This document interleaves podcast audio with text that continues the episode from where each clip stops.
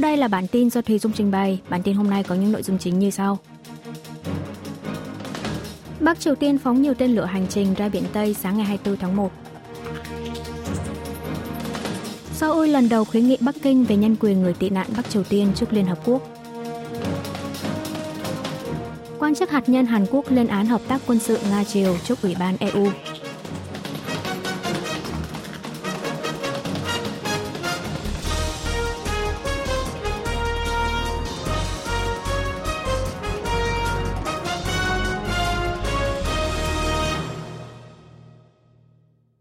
Bắc Triều Tiên phóng nhiều tên lửa hành trình ra Biển Tây sáng ngày 24 tháng 1.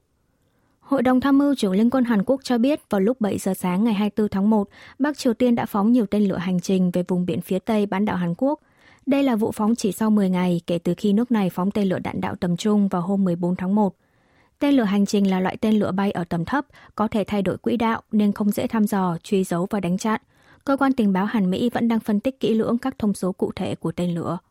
Một quan chức quân đội Hàn Quốc cho biết tên lửa hành trình của Bắc Triều Tiên bay theo quỹ đạo hình tròn trên vùng biển phía Tây Bình Nhưỡng, tầm bắn không ngắn. Quân đội đang phân tích về khả năng nước này phóng tên lửa từ mặt đất. Thông thường, tên lửa hành trình được phóng thử nghiệm theo quỹ đạo hình tròn hoặc hình số 8. Nhiều khả năng lần này Bình Nhưỡng phóng tên lửa hành trình chiến lược Hwasan-1 hoặc Hwasan-2 mà nước này tuyên bố có thể gắn đầu đạn hạt nhân chiến thuật Hwasan-31. Nếu đúng như vậy thì vụ phóng mang tính chất thị uy rằng nước này có thể tấn công vào toàn bộ khu vực bán đảo Hàn Quốc và nguồn lực chiến đấu của Mỹ tại Nhật Bản. Seoul lần đầu khuyến nghị Bắc Kinh về nhân quyền người tị nạn Bắc Triều Tiên trước Liên Hợp Quốc. Trong khuôn khổ cơ chế rà soát định kỳ phổ quát UPR của Hội đồng Nhân quyền Liên Hợp Quốc đối với Trung Quốc diễn ra tại trụ sở Liên Hợp Quốc ở Geneva, Thụy Sĩ vào ngày 23 tháng 1 giờ địa phương, Đại sứ Hàn Quốc tại Geneva Yun Song-dok đã khuyến nghị chính phủ Bắc Kinh bảo hộ thích hợp cho người tị nạn đến từ nước khác, trong đó có người tị nạn Bắc Triều Tiên. Đây là lần đầu tiên Hàn Quốc đề cập tới vấn đề nhân quyền người tị nạn miền Bắc trong khuôn khổ rà soát nhân quyền của Hội đồng Nhân quyền Liên Hợp Quốc với Trung Quốc. Đại sứ Yun đưa ra các hạng mục khuyến nghị như Bắc Kinh cần tôn trọng quy định quốc tế, trong đó có nguyên tắc cấm cưỡng chế trục xuất người tị nạn, lập ra luật người tị nạn như một nỗ lực thực hiện công ước về vị thế của người tị nạn được cộng đồng quốc tế thông qua năm 1951. Cơ chế UPR bắt đầu được thực thi từ năm 2008, trong đó 193 nước thành viên Liên Hợp Quốc sẽ luân phiên bị các thành viên rà soát về tình hình nhân quyền tại nước mình, cũng như việc thực hiện các khuyến nghị liên quan. Quan chức hạt nhân Hàn Quốc lên án hợp tác quân sự Nga-Triều trước Ủy ban EU. Tham dự cuộc họp của Ủy ban Chính trị và An ninh thuộc Liên minh châu Âu EU diễn ra tại Bruxelles, Bỉ vào ngày 23 tháng 1 giờ địa phương, trưởng đoàn đàm phán hạt nhân Bộ Ngoại giao Hàn Quốc Kim Gunn đã trình bày về mối đe dọa hạt nhân, tên lửa và an ninh mạng Bắc Triều Tiên.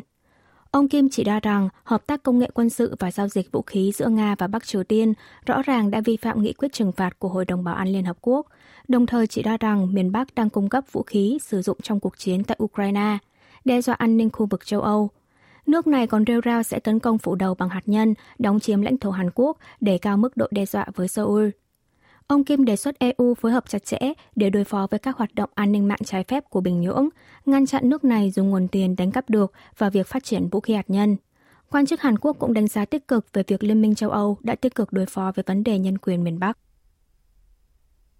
Tổ chức nghiên cứu Anh tung bằng chứng tên lửa của Bắc Triều Tiên rơi xuống Ukraine. Tổ chức nghiên cứu vũ khí xung đột CAR, một tổ chức giám sát vũ khí của Anh, đã phát hiện được mảnh vỡ tên lửa được cho là do Bắc Triều Tiên sản xuất tại thành phố Kharkiv, Ukraine vào ngày 11 tháng 1 vừa qua. Trên tên lửa này có ghi ký tự chữ Chiut trong chữ Hàn Hangul, động cơ và pin có ghi số hiệu 112. CAR phân tích rằng có thể các ký hiệu này là viết tắt của cụm từ 112 năm tư tưởng Juche, chủ thể, hoặc mang ý nghĩa là nhà máy ngày 11 tháng 2, tên của một nhà máy sản xuất vũ khí thuộc tổ hợp cơ khí Đông Song miền Bắc. Ngoài ra, dựa theo các đặc điểm của các phụ tùng tên lửa như động cơ, cánh tên lửa, tổ chức này phỏng đoán đây là tên lửa đạn đạo tầm ngắn KN-23 hoặc KN-24 do Bắc Triều Tiên sản xuất. CAR chỉ ra rằng rõ ràng tên lửa của Bắc Triều Tiên đã được sử dụng trong chiến tranh Ukraine.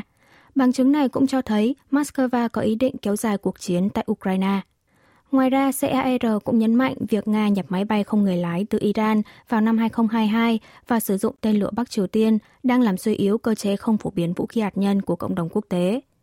Trước đó, chính phủ Mỹ ngày 4 tháng 1 cũng từng công bố Nga đã sử dụng tên lửa xuất xứ Bắc Triều Tiên, được phỏng đoán là tên lửa KN-23, để tấn công Ukraine. Đại sứ tại Liên Hợp Quốc của hơn 40 nước, trong đó có 3 nước Hàn, Mỹ, Nhật, ngày 22 tháng 1 vừa qua đã ra tuyên bố chung hối thúc Moscow và Bình Nhưỡng dừng giao dịch vũ khí. Nhưng cả hai nước này vẫn một mực phủ nhận về nghi ngờ mua bán vũ khí tại Hội đồng Bảo an Liên Hợp Quốc. Mục tiêu tấn công mạng của tin tặc miền Bắc thay đổi tùy theo mối quan tâm của nhà lãnh đạo tối cao. Một quan chức thuộc Cơ quan Tình báo Quốc gia Hàn Quốc NIS ngày 24 tháng 1 cho biết, theo kết quả phân tích đặc điểm các vụ tấn công mạng của tin tặc Bắc Triều Tiên vào năm ngoái, tin tặc miền Bắc dường như đã thay đổi mục tiêu tấn công tùy theo chỉ thị và mối quan tâm của Chủ tịch Ủy ban Quốc vụ Kim Jong-un. Trong đầu năm 2023, khi ông Kim chỉ thị giải quyết vấn đề thiếu lương thực, thì tin tặc nước này tập trung tấn công các cơ quan nông thủy sản của Hàn Quốc. Tới tháng 8 và 9, khi lãnh đạo miền Bắc nhấn mạnh về việc tăng cường sức mạnh hải quân, thì tin tặc nước này tấn công các công ty đóng tàu của miền Nam, đánh cắp tài liệu thiết kế, bản vẽ.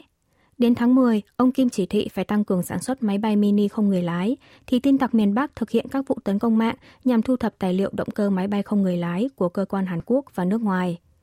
Mặt khác, theo kết quả phân tích của NIS, trong vòng 4 năm từ 2020 đến 2023, Bắc Triều Tiên đã tiến hành tấn công mạng ít nhất 25 nước, trong đó có Hàn Quốc, ở lĩnh vực công nghiệp quốc phòng. Cơ quan Tình báo Quốc gia nhận định trong năm nay có hơn 50 nước sẽ tổ chức bầu cử, trong đó tại Hàn Quốc là tổng tuyển cử vào tháng 4 và tại Mỹ là bầu cử tổng thống vào tháng 11.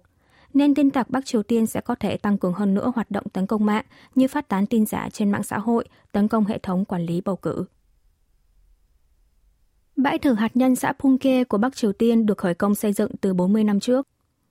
Trang web chuyên về các vấn đề trên bán đảo Hàn Quốc Beyond Parallel vượt qua sự chia cắt thuộc Viện Nghiên cứu các vấn đề chiến lược và quốc tế của Mỹ ngày 23 tháng 1 giờ địa phương cho rằng bãi thử hạt nhân xã Punggye, huyện Kichu, tỉnh Bắc Hamgyong của Bắc Triều Tiên được khởi công xây dựng từ 40 năm trước, khoảng vào năm 1985 đến 1986. Phân tích này được đưa ra dựa theo ảnh vệ tinh được Cơ quan Tình báo Trung ương Mỹ CIA giải mật gần đây.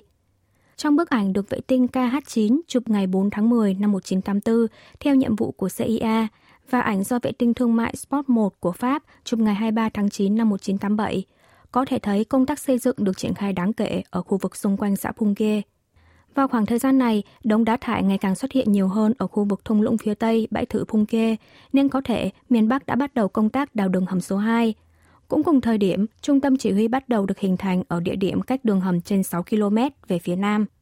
Bắc Triều Tiên đã thực hiện vụ thử hạt nhân đầu tiên tại đường hầm số 1 bãi thử xã Punggye vào ngày 9 tháng 6 năm 2006 và vụ thử hạt nhân từ lần 2 đến lần 6 ở cả hai đường hầm này. Tân Ngoại trưởng Hàn Quốc lần đầu điện đàm với người đồng cấp Nhật Bản. Tân Bộ trưởng Ngoại giao Hàn Quốc Cho Tae-yol chiều ngày 23 tháng 1 đã có cuộc điện đàm đầu tiên với người đồng cấp Nhật Bản Kamikawa Yuko kể từ sau khi nhậm chức. Quan chức hai nước đã thảo luận về quan hệ Hàn-Nhật, các vấn đề nổi cộm trong khu vực toàn cầu, đánh giá quan hệ song phương đã bình thường trở lại. Hai bên đồng tình về tầm quan trọng của việc duy trì hợp tác trên nền tảng sự tin tưởng giữa ngoại trưởng hai nước nhằm đẩy mạnh hơn nữa dòng chảy cải thiện quan hệ Hàn-Nhật trong thời gian tới. Ngoại trưởng hai nước bày tỏ lo ngại về việc Bắc Triều Tiên tiếp tục có những phát ngôn hiếu chiến, khiêu khích làm gia tăng căng thẳng trong khu vực, hợp tác quân sự trái phép với Nga. Hai bên nhất trí phối hợp chặt chẽ trên phương diện song phương cũng như phối hợp ba bên Hàn, Mỹ, Nhật để đoàn kết cùng cộng đồng quốc tế đối phó cứng rắn với Bình Nhưỡng. Tiếp theo, hai bộ trưởng đồng tình rằng nhu cầu hợp tác Hàn-Nhật trong các vấn đề nổi cộm và toàn cầu đang ngày càng gia tăng trong bối cảnh tình hình quốc tế nghiêm trọng hiện nay, nhất trí tiếp tục tăng cường động lực hợp tác Hàn, Mỹ, Nhật trên trường quốc tế như tại Liên Hợp Quốc. Bộ trưởng Kamikawa chúc mừng ông Cho nhậm chức ngoại trưởng, đồng thời bày tỏ cảm ơn chính phủ Hàn Quốc đã viện trợ nhân đạo giúp Nhật Bản khắc phục thiệt hại trong trận động đất ở tỉnh Ishikawa hồi đầu năm nay. Hàn Quốc hy vọng việc Nhật Bản gỡ bia tưởng niệm người lao động bị cưỡng ép thời chiến được giải quyết êm đẹp. Trả lời phỏng vấn của báo giới vào ngày 23 tháng 1, một quan chức Bộ Ngoại giao Hàn Quốc cho biết Seoul vẫn đang tiếp tục trao đổi những điều cần thiết với Tokyo, hy vọng vấn đề bia tưởng niệm nạn nhân bị cưỡng ép lao động thời chiến tại tỉnh Gunma, Nhật Bản sẽ được giải quyết theo hướng không gây trở ngại tới quan hệ hữu nghị Hàn-Nhật. Truyền thông Nhật Bản đưa tin, chính quyền tỉnh Gunma đã yêu cầu tổ chức dân sự phải dỡ bỏ bia tưởng niệm những người Choson, người Hàn Quốc và Bắc Triều Tiên ngày nay bị cưỡng ép lao động thời chiến cho tới hết tháng 12 năm 2023. Nhưng do tổ chức này không chấp thuận nên chính quyền tỉnh Gunma sẽ trực tiếp tiến hành. Vào tháng 4 năm 2004, Tổ chức Dân sự Nhật Bản mang tên Hội Gia quyến vì Hòa bình tỉnh Gunma đã dựng bia tưởng niệm những người Choson bị cưỡng ép lao động thời chiến tại công viên rừng Gunma thuộc thành phố Takasaki. Năm 2014, tỉnh Gunma đã không gia hạn cấp phép dựng bia với lý do phát ngôn của những người tham gia cuộc biểu tình ở trước tấm bia mang tính chất chính trị. Sau đó, Tổ chức Dân sự đã phản đối quyết định này, khởi kiện chính quyền tỉnh. Quý vị và các bạn vừa nghe xong bản tin của Đài Phát thanh Quốc tế Hàn Quốc KBS World Radio. Tiếp theo là chuyên mục Tiếng Hàn qua phim ảnh do Y Trang Ưn trình bày.